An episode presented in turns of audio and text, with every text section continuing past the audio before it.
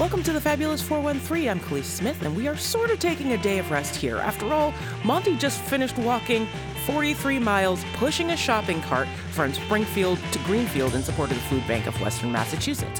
But we'll hear from some of the folks who were there at the end of this massive journey to spread awareness about the plight of those hungry and in need in our community as the march came to a close just outside Hawks and Reed in Greenfield. Over 100 folks came together to feed the people of the 413 through the endeavors of the Food Bank of Western Massachusetts, but perhaps not everyone knows how this event got started. Our director Tony had that same question. So, Monty, tell me a little brief encapsulation of the history of the march. The history of the March for the Food Bank began when I was doing a very traditional radio Thanksgiving food drive outside of Whole Foods on Route 9 in Hadley with a shopping cart where we would ask people to, when they would come out of the market to drop something in the cart and then we would donate that all to the food bank of western mass. But the more i got to talk with and know about the work of the food bank of western mass and to hear the inner workings and the mission of the food bank i was tipped off to the idea that you know, you might go into Whole Foods and pay three bucks for a can of pinto beans. But with that three bucks, the food bank can leverage a whole crate or maybe even a truckload of pinto beans that fell off a truck or something like that. So the idea that a fund drive would be more effective in fighting hunger than a food drive was something that was interesting to me. So we brainstormed about could we do a fund drive for the food bank of Western Mass? And one of the folks that works there said, What if you took a shopping cart and pushed it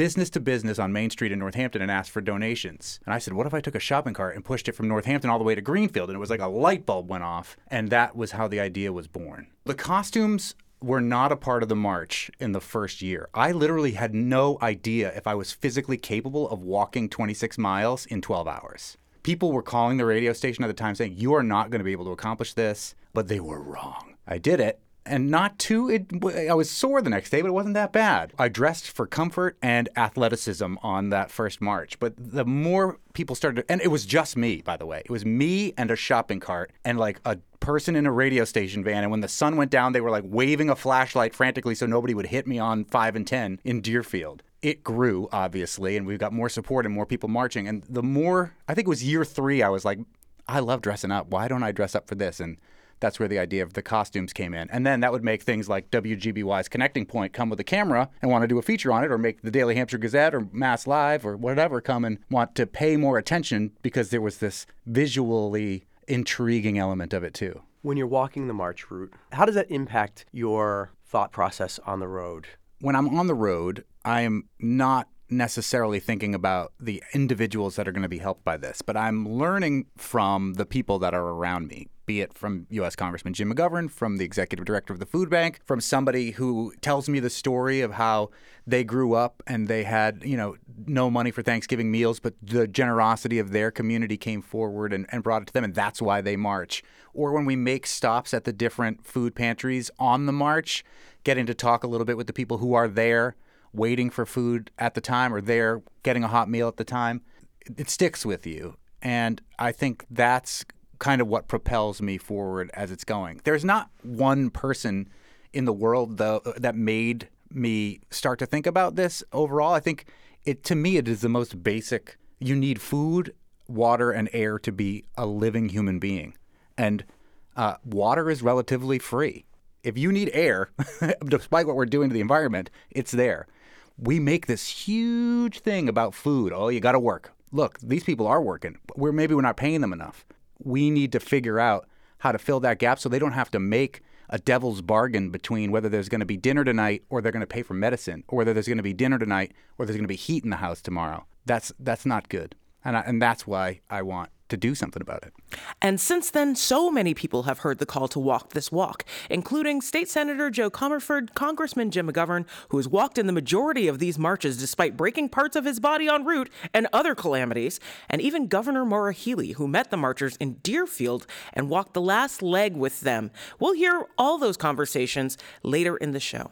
Since it's the day before a holiday where eating is pretty much the thing being celebrated, we'll also take a look at two farms in our area that are being helmed by by chefs. Later in the show, we'll remember a glimpse of late spring produce that was with Grown Up Farm, but right now, let's head down the road from the NEPM studios to one of only three farms remaining in East Longmeadow. apples are complicated, much more than anybody actually thinks. And to do organic apples in New England is really difficult. That's why UMass, we, we all do like integrated pest management where we're catching stuff, only spraying when we need to, but there is a lot to learn there so that there's new things all the time. New pests that are going to eat the trees as well as the apples and you know it's always some challenge that's come along but it's a good community of growers in massachusetts. And i've never felt like out of place. I never felt like i wasn't just one of the people there you know like a lot of farmers took me under their wing. You know 80 year old guys that Mm-hmm. yeah i'll tell you what to do sure It's time for another local hero spotlight with Phil Korman from CISA, the local hero folks. And here we are in East Longmeadow. After coming down the highway, going through the city, and feeling like you're in a very urban setting, we are, it feels like in a hobbit type village of apples and apple delights. What's your name? hi my name's cindy i'm one of the owners it is full of apple delights. I have an apple turnover and it's delicious, and you might not hear me except for chewing. Kaliis will be sampling the wares while we talk about the apple place. It's, I mean, it does feel like a fun, cute little village that comes up almost out of out of nowhere after you're in an urban I'm slash almost as happy as when I held the baby goats right now. It's like an urban, then suburban, and then all of a sudden farm setting. So tell us about the apple place, Cindy. Um, so my father started the farm back Okay when in like 1972 i think we moved all the apple trees from springfield mass. We had an orchard there um, where the plaza is where big lots is. Oh, wow. that was an orchard. He did the apples for years and when he passed away i moved here. Decided that i wanted to keep the farm going. Um, i went to culinary school. I was a chef for years so it seemed like a good fit to open a bakery which we did kept the orchard going. We switched over to the trellis kind of planting now. I got a lot of help from umass learning about apples thankfully. They have the Yeah. extension program. They do a lot of uh, excellent Yeah. consultation for our farmers. Yeah. Very good. And we opened the ice cream shop maybe six years ago, and it's been good. The pandemic transformed a lot of what you were doing business-wise here at the Apple Place in East Longmeadow. Yes, although it was hard because we had to wear masks, everyone had to wear masks, we had to kind of police everybody. It increased, I probably quadrupled our business, I'd say, because we started doing things that we didn't normally do, posting the menu on Facebook every day, things like that, which it kind of got shared more and more people saw it and people would call with their order um, we also opened up more space in the back so that it wasn't so crowded it could be one-way traffic Yeah. Yeah, Which is where we are now. We're sitting in the back. Yeah, so nice and shady back here. It forced us to do some changes that maybe we wouldn't have otherwise. How's the turnover going, Kaliis? ah, it's so good. It's So- like nearly gone. So I'm kind of curious because uh, I know the pandemic, in some odd ways, were really helpful to some farm businesses because it felt like, as you were saying, kind of a safe place to go get quality food that you could trust by people who are growing the food. So now we're semi out of the pandemic. How's business these days? I, I'd say we did maintain kind of that increase that we experienced. There are more challenges now, I'd say. There's still challenges with pricing, you know, on, on ingredients and such. Labor, a lot of people went out of the food service business as a result of the pandemic. The weather, of course, you know, nothing to do with the pandemic, but the weather's kind of all over the place too. So as a farmer, you want to plan, but a lot of things are out of your control, and that's difficult. We're with Cindy Normandin at the Apple Place in East Longmeadow, a beautiful apple orchard and agro tourist business right in the suburbs outside of Springfield. A lot of our apple farmer friends lost a ton of their apples, upwards in some cases of 90%. That's kept people in certain orchards from doing pick your own. What's the story with your apples here at the Apple Place, and how has the weather affected your apples this season? So we did lose probably 75% of our apples. Because and of the flooding or because, because of what? of the frost. because of the frost Okay. in May. If you look at the orchard, there's apples kind of up front, but even just the sloping down where it's lower, there's none. You know, so uh, the ones that we have have some frost damage from that night as well. So there's like a brown stripe in the middle. Oh, they still taste good. They still will bake well and such, but you know, not attractive Yeah. for selling. A lot of the growers that we would maybe supplement from don't have much either. How many varieties were you growing? I see Cortland's, and this kind of looks like ginger gold, but it's some. That's Mutsu. It? Oh, Uh, they're very ugly this year, but that's okay. Yeah, so- I don't care. They taste delicious.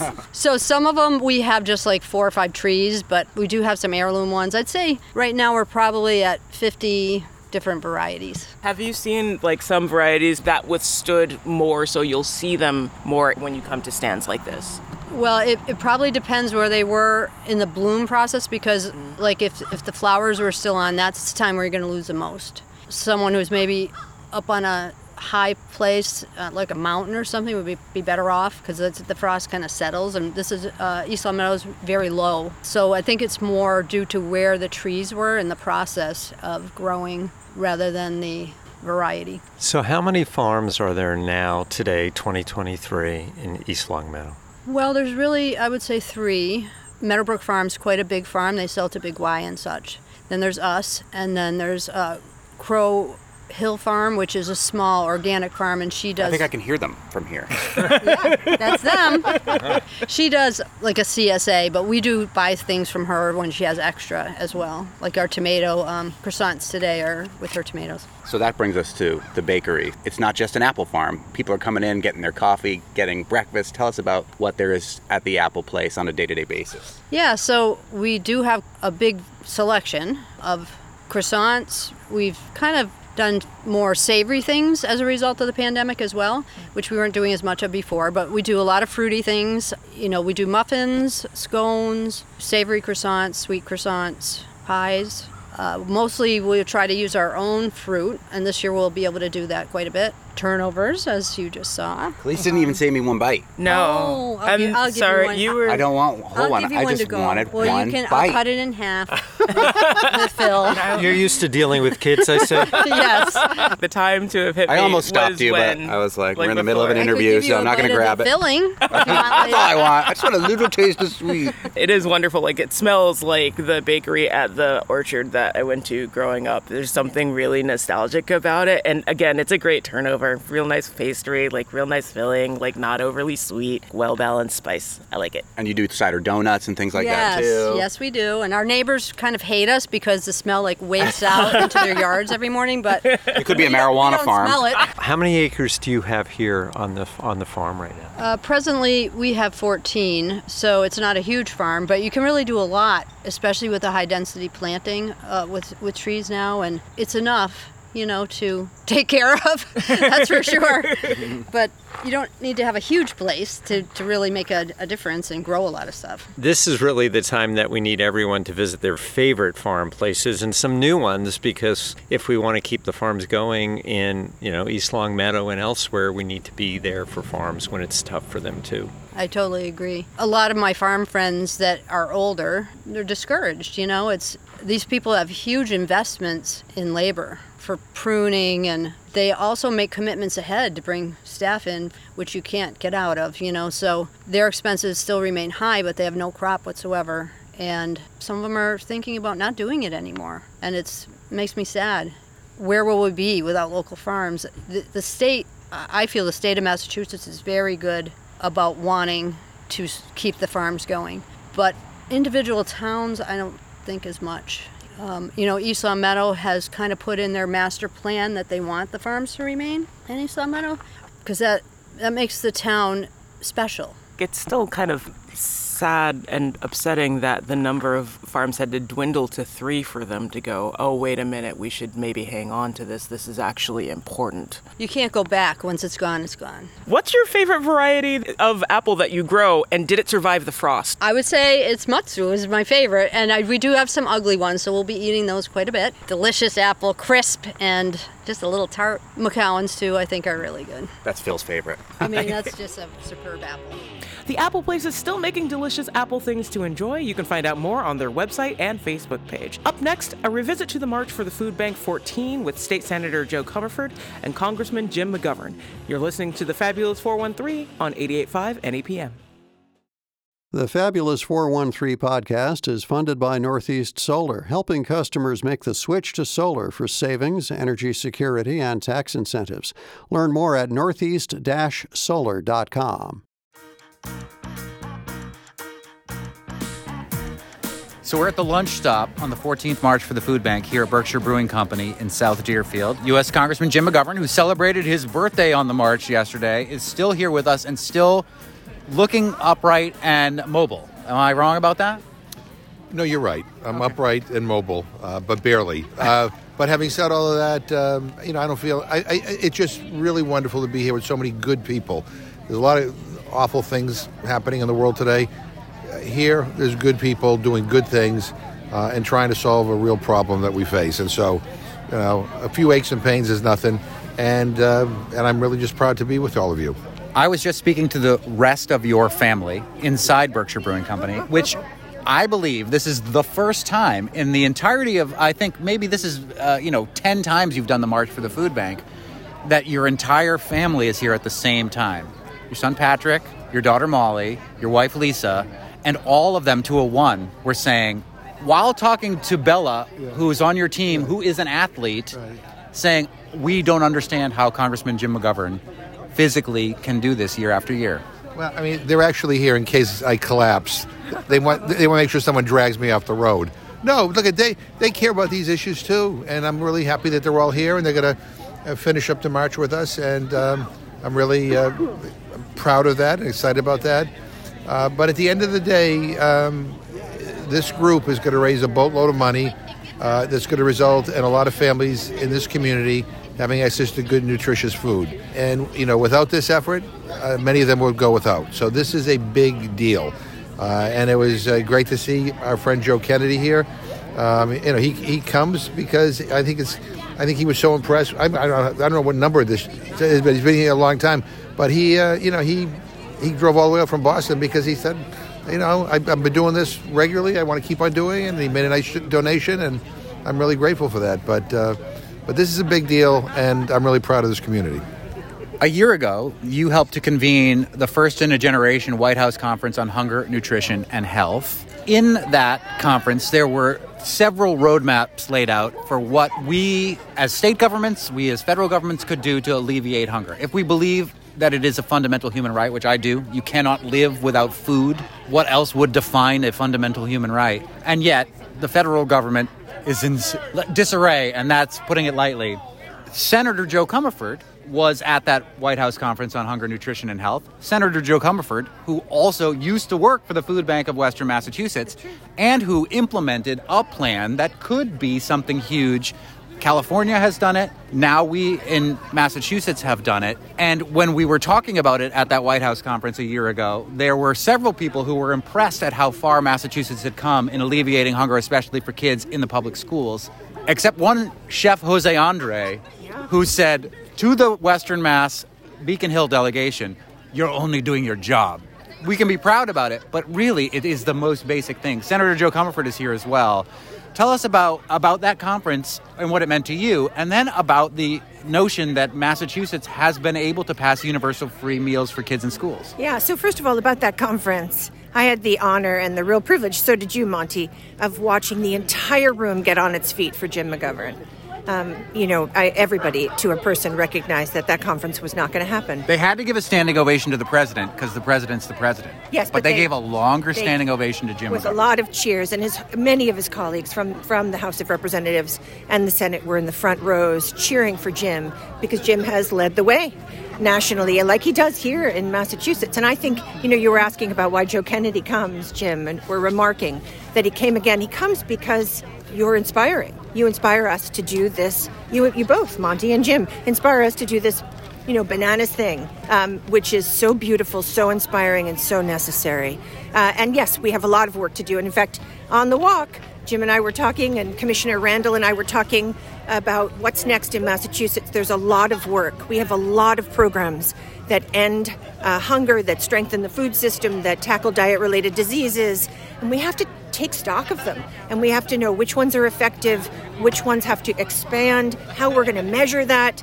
We have to come together like we've never come together before in this gauntlet and pick up the gauntlet that Congressman McGovern laid down and actually do it here in the Commonwealth with his leadership. Why do you come out on this march, Senator Jo Comerford? You are doing the hard work day in and day out in your elected office about trying to uh, solve hunger on Beacon Hill, or at least do what Massachusetts can do to alleviate it.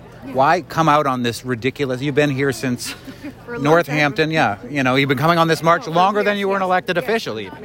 Yeah. Yeah, that's true. I also believe in the work of the food bank. I've seen the food bank's work, you know, with regard to local meal sites and pantries, elder feeding programs. Those dollars are stretched. They help real people, our neighbors, um, fight back the, the fear that I think any of us can imagine of not having uh, not having enough food in the house, not knowing how you're going to feed your kids, not knowing where your next meal is going to come from. That's what our neighbors face, and that is why the food banks work at this moment, meeting the immediate demands of hunger, is so important. And the food bank also wants to work itself out of a job because, as you've said, Monty, as you've said, Congressman McGovern, hunger is preventable. We just have to get the social and political will necessary to end it.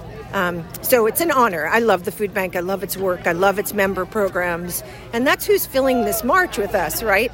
Many of these folks are local municipal officials, they're human service workers, they're educators, all who've, seen the power of the food bank's reach.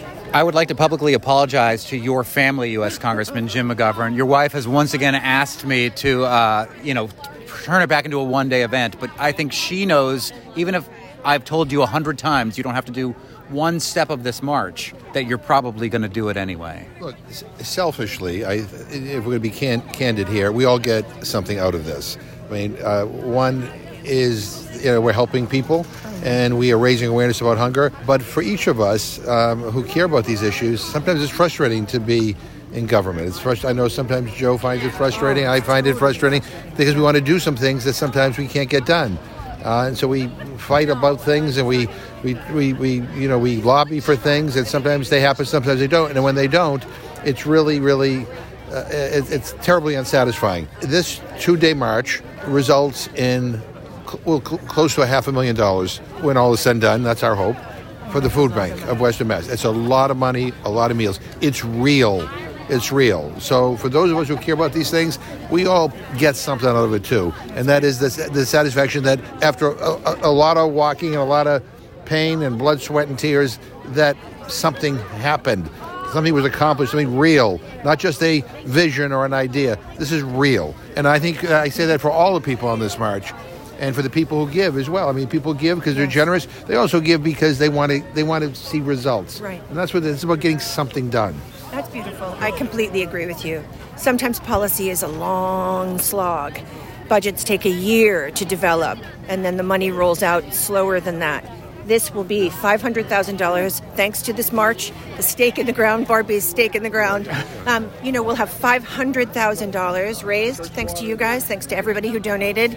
And right, you're right, Jim. I, I want to be a part of that. Um, I, you know, the ache and the fear of, of the work and how sometimes government doesn't work like we want it to is so great that sometimes it just feels good to walk. And by walking, by raising money, by saying, by inviting people to donate, you know, I can do something today um, where, you know, the budget is a little far off. Well, we've got less than 10 miles to go. You ready for the last leg? The last leg. Yeah, I'm, I'm ready. Here we go. Here we go. Up next, a marcher we were too early to catch on the show yesterday, but who came along to finish the journey with everyone, and the first of their station to do so in the history of the march, Governor Maura Healey. You're listening to the Fabulous 413 on NEPM.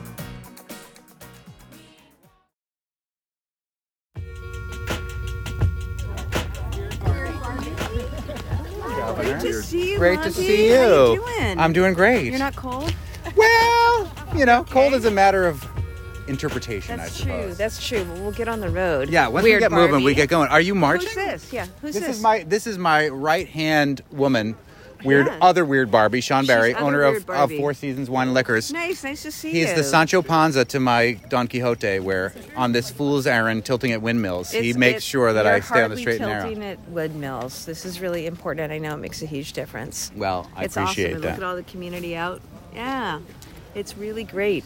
You even got the media wearing now. I know Wearing we got your swag. some. That's good. Yeah, wearing the swag and also wearing the pink. A lot of the people that have come on this march for many, many years, some of whom now run your Western Mass office, Yeah. or now whom uh, head many committees in in the legislature, have a long-term history with Mm-hmm. working with hunger issues and have now brought it to the legislature, have now brought it to Beacon Hill. And now you, as governor, helped to sign into law this piece of legislation that ensures that every public school kid in Massachusetts has universal free meals. Tell me about what you have learned about hunger through the time that you have worked with the legislature, who's worked so hard in the in the world of hunger on these issues. Yeah, well, I really, um, first off, really appreciate the chance to be here today, Monty, and everything that you all are doing. It's great to see so many wonderful colleagues from the legislature who have been advocating so hard around food security issues. It's great to see so many folks from the community coming out, um, particularly you know this time of year when it's Thanksgiving and we think about you know some of the things that we have and we think about so many of the things that so many people don't have. I think one of the things that I, I, I do want people to know is that hunger is a real issue in Massachusetts, and we are a state of so many riches and so much opportunity and so many good things going on. And it is also the case that tonight there will be too many families who are going to bed hungry and who will wake up hungry. So I'm a huge advocate for the incredible work that the food bank does and for all those who join in advocacy for food security do because we're a commonwealth we should be looking after and taking care of each other. And i think raising the awareness of hunger as an issue is really important because i don't think enough people statewide appreciate just how severe hunger is and you know how it affects young people old people and everyone in between. So proud that i was able to sign uh, into law a budget uh, brought forth by, by the legislature um, that made sure we had school breakfast and lunch for kids. Um, but there's so much more we, we can and, and should be doing to ensure that every family and every person in this great state has food and doesn't want one thing that I've learned in my time working with the food bank and doing this march and working with many of the legislators you just referenced is that hunger is a multifaceted issue. It's not just hunger, it's poverty writ large. It's a stigma surrounding what it means to be poor. I learned from my good friend Neftali Duran, who's just right there, that this is not a charity issue, this is a justice issue. And at the same time, we're dealing with many justice issues. And I know you have had to wrestle as governor with the migrant crisis that we're facing and where to house different people that are coming to our Commonwealth there is a housing crisis writ large. What would you like the citizens of the Commonwealth of Massachusetts do to help out with both of these crises at the same time we're dealing with this hunger crisis? We've heard from Andrew Morehouse from the food bank throughout the duration of this march. Inflation and things have caused the number of people relying on quote unquote emergency food to skyrocket even in the last few months. What should the people of the Commonwealth do, in your opinion? One, I think they need to um, join uh, the support that we have from our great legislative delegation represented here in making sure that we take the steps in the, in the coming months to do a few things. One, um, make sure that we pass the bill that I recently filed. It's a housing bond bill.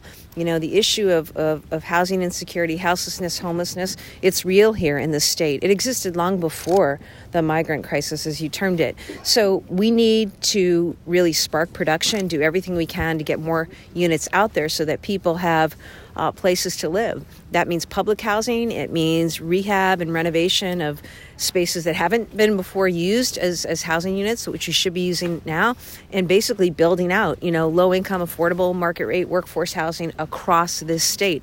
I think it's also important that people continue to tell their stories so that people uh, people's awareness of this is, is raised. But you know, you're absolutely right. This all ties together. You know, you visit our community colleges; they have food banks in them, and that's because too many of our students struggle with with just you know finding ways to to eat. Um, it's one of the reasons we were really pleased to work with the legislature and making sure that we were making education cheaper, more affordable for people, right? Who, you know, have to pay for gas, have to pay for a place to live, have to pay for groceries. And, you know, that's why we made the, the investments that we made in, in education.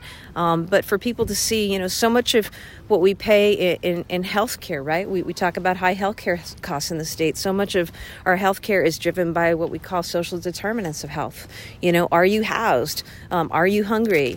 Um, do, you, do, you, do, are, do you have childcare? And are you able to go to work? I mean, do you have transportation to get to the doctors or to get to appointments and get to a job? All these things tie together. And I think seeing the commonality, you know, seeing the thread through this is something that's really, really important. And you know, I just really appreciate Congressman McGovern for his steadfast leadership, you know, whether it's in the halls of Congress or back home here in Massachusetts. Hunger is something he's always talked about and always led on. And this is a problem we can solve. And I think that's one thing I want to drive home because in a world today where there are so many challenges, right?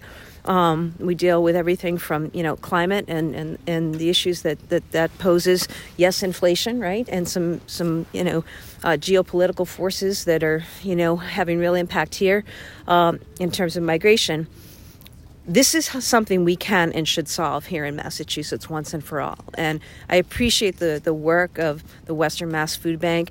I think that we learned the significance of our food banks this summer, in particular, through the severity of the storms, because the disruption to those food banks literally meant the disruption to needed food supply. And I'm you know, grateful for and proud of the resilience shown by our farmers, um, shown by those who, who work uh, in food banks and distributing food across the state. But to me, it underscored the need to make sure that we are doing everything we can to both fund and support. Um, these efforts and to just raise people's awareness about um, the, the, the critical infrastructure that our food banks provide. I, I wish for a day when we didn't need food banks, right? That's what we want.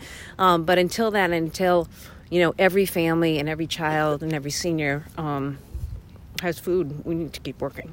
I also want to say, in response to what happened during the flooding of the summer that affected so many farms in where we live in Western Mass, that it must be frustrating to be an elected official where the slow moving ship of state can't snap into action as quickly as you might like. However, you reached out to partners, many of whom have come on this March for the Food Bank for many years to try to figure out a way to provide relief to those farms. Those farms provide relief to the people who are hungry in our area. And while they weren't able necessarily to do it in the amount of pounds this year as they have in years past, the uh, impact of the farms in this area cannot be understated, and your springing into action is amazing. So, hopefully, if hunger is going too slow on the state or federal level in solving the crisis, that maybe you'll participate in the March for the Food Bank like you have done today, Governor Maura Healey, the first governor to come on the march, and I'm, I'm oh, honored to have you. I'm honored to be here. And it's just, thanks, Monty. I, I, I, I think Maura Healey is not only a great governor, but more importantly, a very, very good person.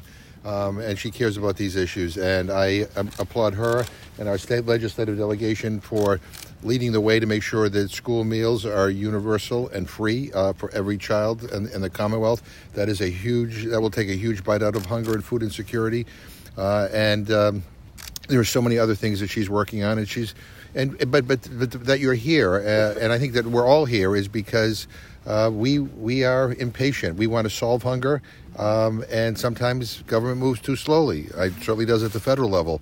But being here um, in supporting this effort means that we will raise close to a probably a half a million dollars or more, um, uh, and it will go directly to the Food Bank of Western Massachusetts, and it will mean food uh, that will go to families who are in desperate need, and including a lot of working families. So uh, anyway, uh, but I, I, I, I, see Jo Comerford and Nellie Blais and, mm-hmm. and Mindy Domb. Domb is here again. I mean, and um, we had Lindsay Sabadosa earlier, Dan Carey. I mean, we have a great legislative delegation out here. But I am really proud of you, and thank you so much thank for being for here today. Thanks, uh, Congressman, for your leadership. And uh, you know, yeah, um, sometimes government moves moves more slowly than we'd all like. But I will say something about this um, Western delegation. It is really special, and the way people mobilize. And I thank Senator Comerford and Rep. Blais and Rep. Domb and others who joined and acted very, very quickly. Um, and it was it was a delight to work with you to make sure that we stepped in after the bad storms. And um, so I'm, I'm pumped to be here. And um, God bless you all. It's great to see you. Thank you very much. Happy Thanksgiving. One last thing it's not every governor that would talk to a person dressed in a weird Barbie dress who's a radio host. Um, there is an anti drag sentiment across the country, but if there's one governor who I'm pretty sure is going to talk to a weirdo dressed as weird Barbie. I'm pretty down with that. You yeah. got the memo, right? yeah, I got the memo. So yeah. thank you so much. All right. That's great. Good to see you. We'll hear Governor Healey's closing March statements a little later in the show, but right now, we're heading to Belchertown to remember the beautiful things we did with spring produce at Grown Up Farm. You're listening to the Fabulous 413 on 88.5 NEPM. What? This is amazing! Lion's mane mushrooms! Yes.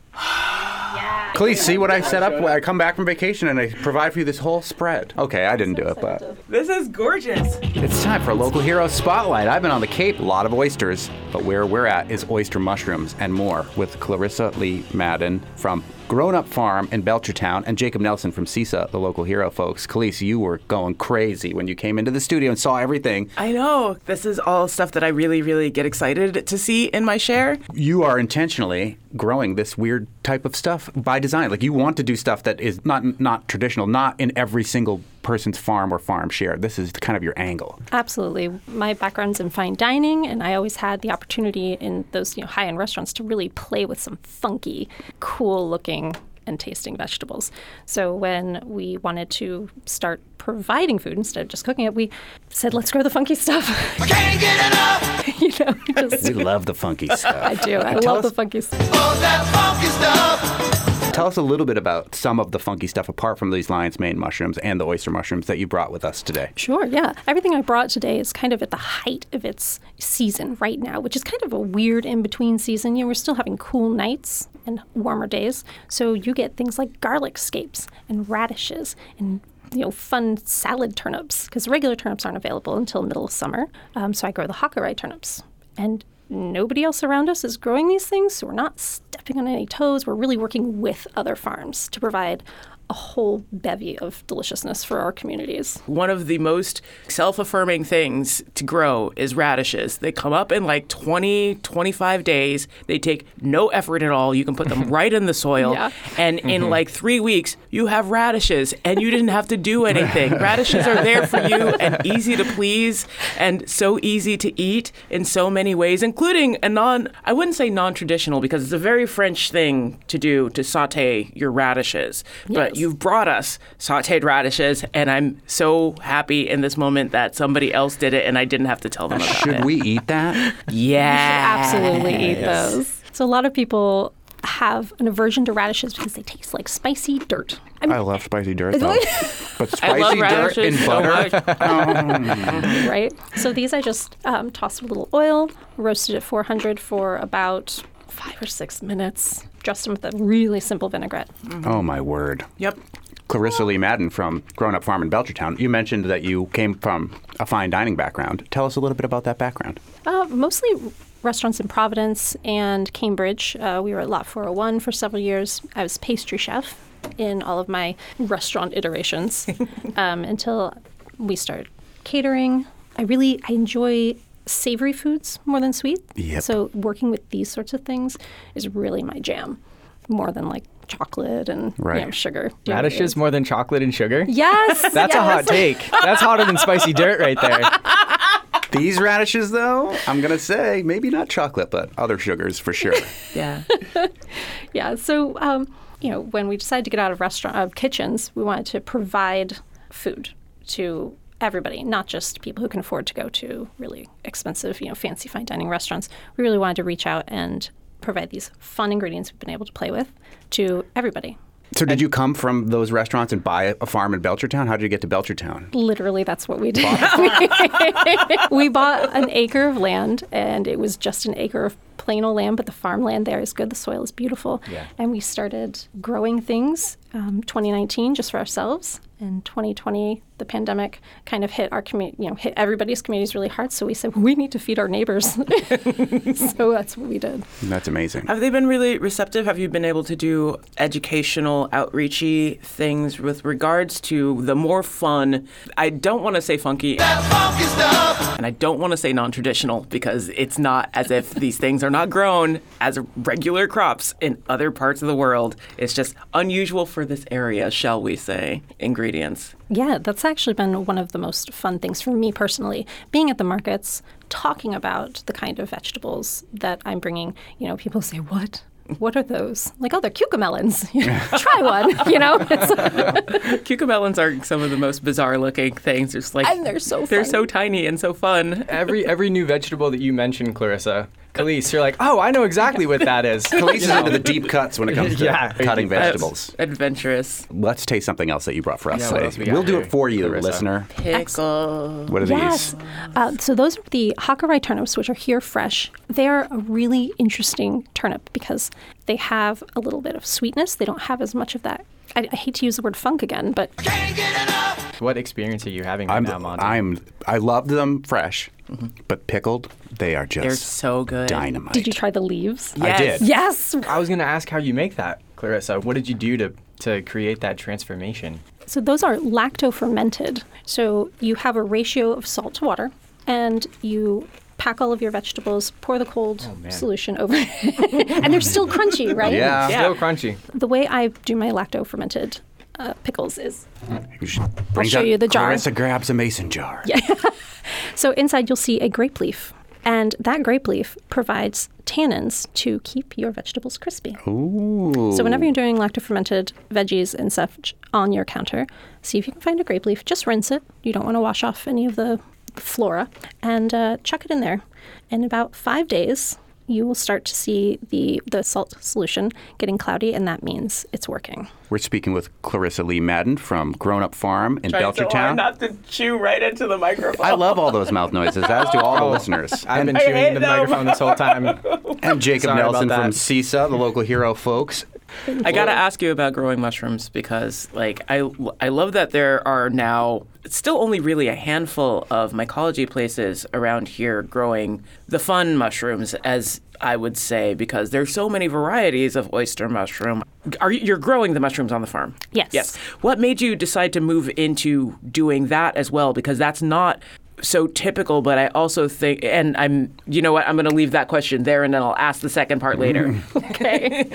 We actually started growing mushrooms first. That was our first crop that we really wanted to provide outside of the normal stuff. So um, we have been growing mushrooms on our own for about 10 years now. Before that, we were foraging for about 10 years. And I said, if I have to eat another bug, I will die. Can we please grow our own? the joke aside to like all those vegans foraging out there, there's, there's no way that you've stayed vegan foraging mushrooms You're in the eating woods. bugs. You're there's just bugs. no way. Like, i- however accidental, like you have definitely gotten animal protein.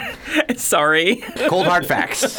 So we we started growing oysters. We grow the pink ones year round, even though they are a tropical variety, because my uh, husband built this beautiful indoor growing facility for us. It's an old ice cream refrigerator truck box, so that he then converted into this clean space. So we have you know the flow hood for the the cultures to keep everything really, really clean.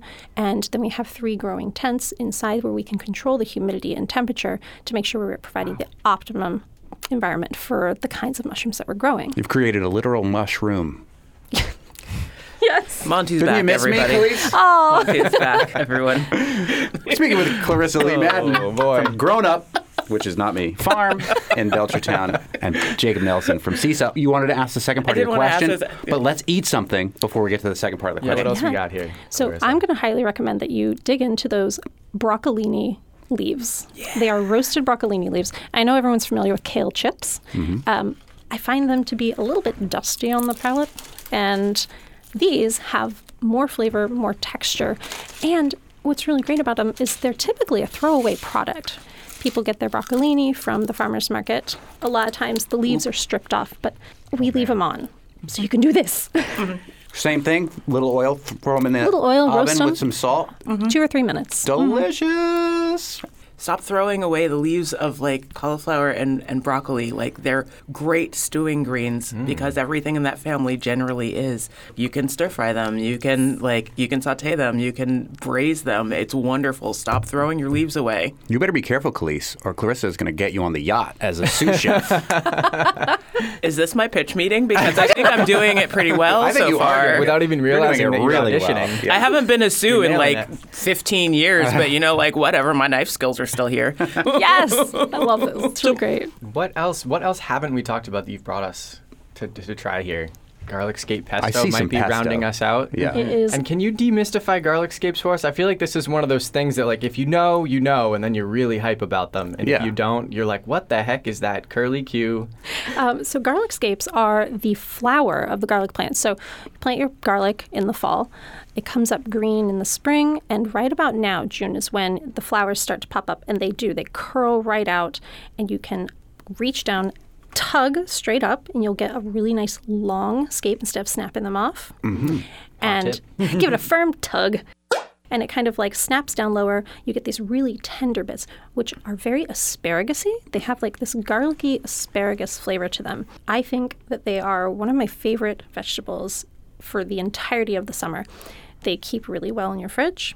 You can use them on the grill, roasted, in soups, make sauces, um, saute them up, and just throw them in with pasta. They are so versatile and they have this great flavor profile that really goes with anything. I substitute them for long beans and stir fries sometimes. very nice. Because sometimes you can't find long beans that are in good condition, but garlic scapes around this time of year are always kind of perfect. And you made a pesto. I did. I made two pestos actually. So I brought a cooked pesto, which is where I blanched the garlic scapes so we could eat it fresh here with some gorgeous crusty bread. And then I made an uncooked one. So what you can do with the the raw stuff is it all of this freezes really well.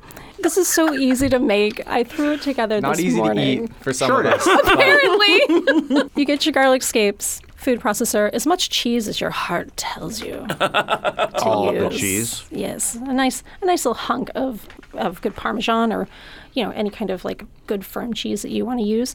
These vegetables are for everyone, Yes. right? You were saying that Grown Up Farm just got authorized to accept SNAP last year. and kind of At your, at your farm Thank stand, you. tell people where your farm stand is, and then at these four markets too. Yes, thank you so much. Yeah, we are really committed to making sure that everyone has access to local produce and everyone has access to interesting local produce. You know, it's not just green cucumbers, slicing tomatoes, and corn. It should be available to everyone. So, getting approved to accept SNAP on the farm stand in Belchertown was very important to me.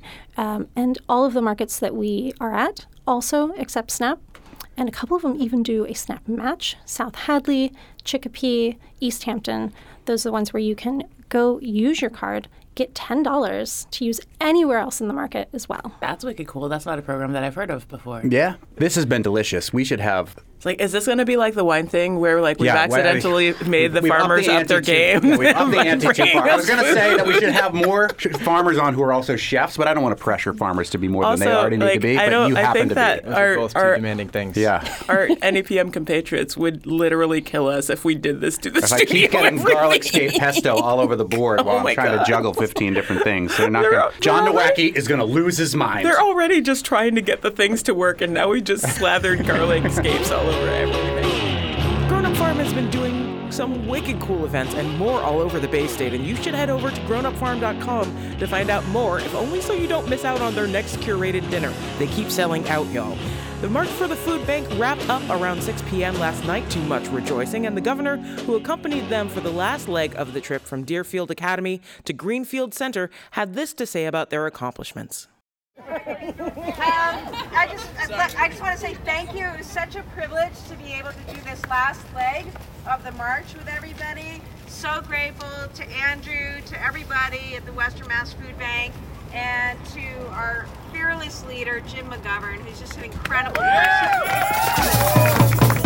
And all, to, to Mindy and Natalie, Jo, everybody's here, Roxanne's here, everybody's here. So it's a wonderful evening. Know that uh, under uh, Ashley Randle's direction, who is one of your own, right, leading DA MDAR, uh, we're going to do everything we can as an administration to address food insecurity in this state. Nobody should be hungry in this state. Thank you for all that you do. I wish you and your families a really, really happy Thanksgiving. And Monty, you weird Barbie are so special every day of the year, especially, especially this year.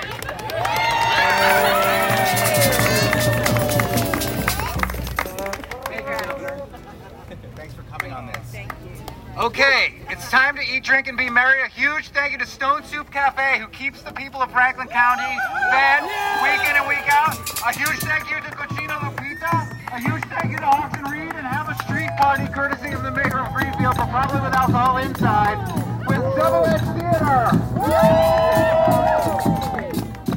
Here's hoping that she's able to join us on another walking voyage to combat hunger everywhere. And thanks to Double Edge Theater for being a great party band. You can learn more about supporting the food bank and how hunger impacts the 413 by going to nepm.org/hunger. Thanks so much to the tireless, fabulous 413 team. I'm Kaliis Smith for Monty Belmonte. We'll see you tomorrow on the fabulous 413.